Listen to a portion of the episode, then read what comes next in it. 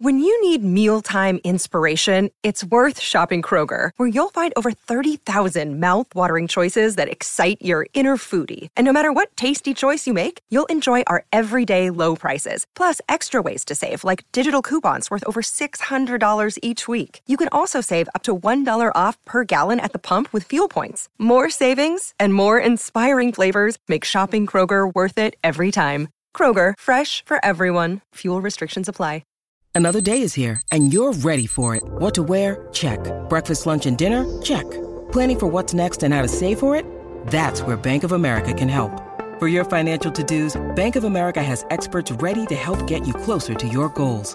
Get started at one of our local financial centers or 24-7 in our mobile banking app. Find a location near you at bankofamerica.com slash talk to us. What would you like the power to do? Mobile banking requires downloading the app and is only available for select devices. Message and data rates may apply. Bank of America and a member FDIC. This is Optimal Living Daily, episode 947. Are you living your life? And I Dare You, both by Leon Logothetis of leonlogothetis.com. And I'm Justin Malik. Happy Sunday. Welcome to Optimal Living Daily, a podcast with the crazy vision of bringing thousands of blogs to audio for free, sometimes even books.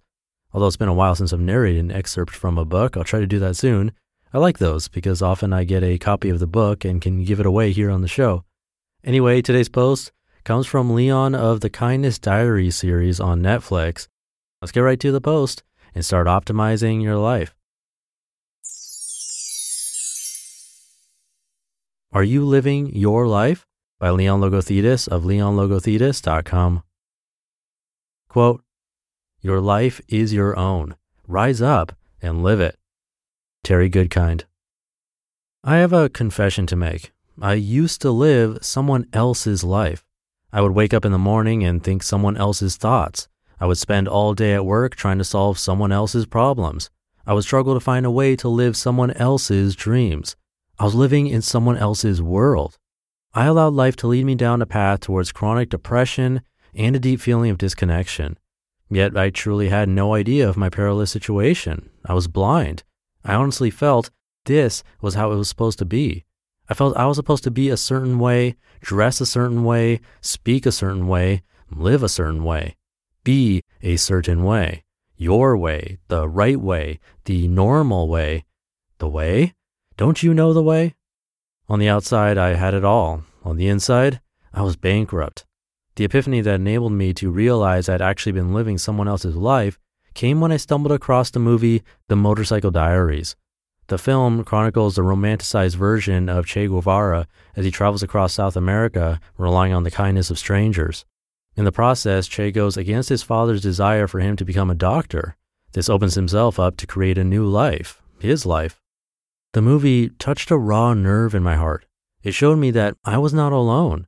It showed me I wasn't the only one struggling with preconceived career and conformist life choices. Others were struggling too. Art was imitating life. My heart cracked wide open, and there was no turning back. I could see for the first time in my life.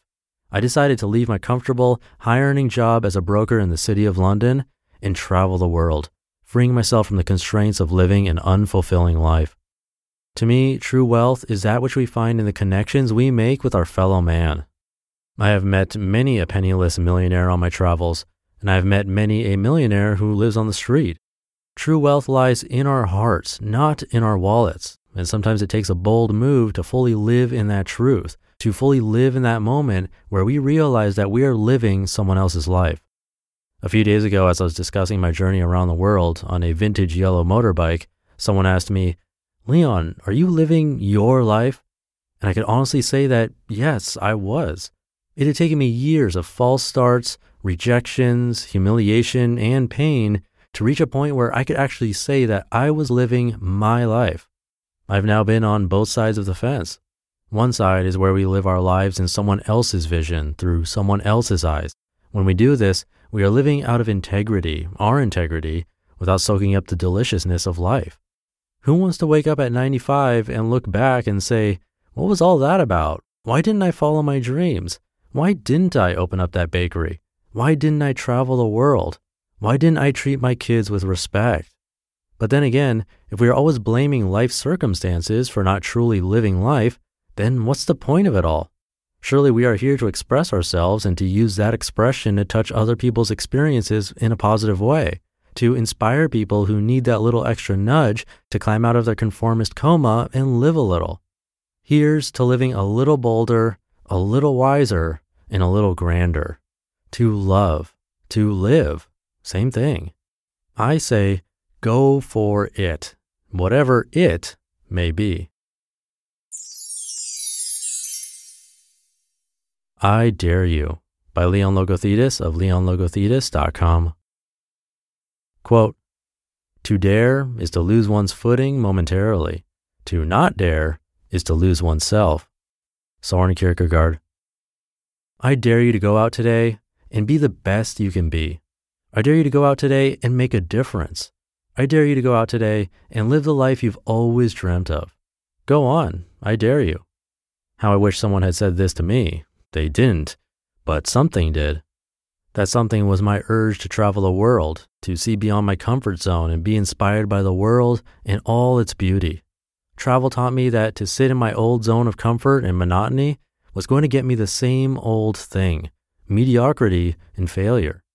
It's not easy to break free of your shackles, to break free of your perceived limitations, to simply break free, but it is possible.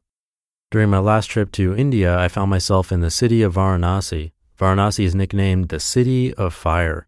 The reasoning behind this becomes self evident as you walk along the cobbled streets overlooking the Ganges, the sun rising and the musky smell of smoke descending all around you. Varanasi is a special place. Hindus believe in cremation, and Varanasi is cremation central. The river Ganges is considered holy, and to be cremated and scattered in its waters is the ultimate sense of completion for many. My story of daring myself to be the best I could be started on a cold morning as I walked along the riverbanks. I found myself meandering through the small alleyways and came face to face with the main funeral pyre of Varanasi. As I stood there in shock, I placed myself within eyesight of the cremations and silently watched. What I saw was the inevitable death. What I also saw was the not so inevitable life real life. You see, we all share the same fate. Each and every one of us will die. But how many of us will share the fate of those who fully live? Who dare to be great? I dare you to go out today and live greatly. You just listened to the post titled, Are You Living Your Life? and I Dare You, both by Leon Logothetis of leonlogothetis.com. I'll keep this ending super short, so thank you for being here. Have a great rest of your weekend, and I'll see you on Monday for Minimalist Monday, where your optimal life awaits.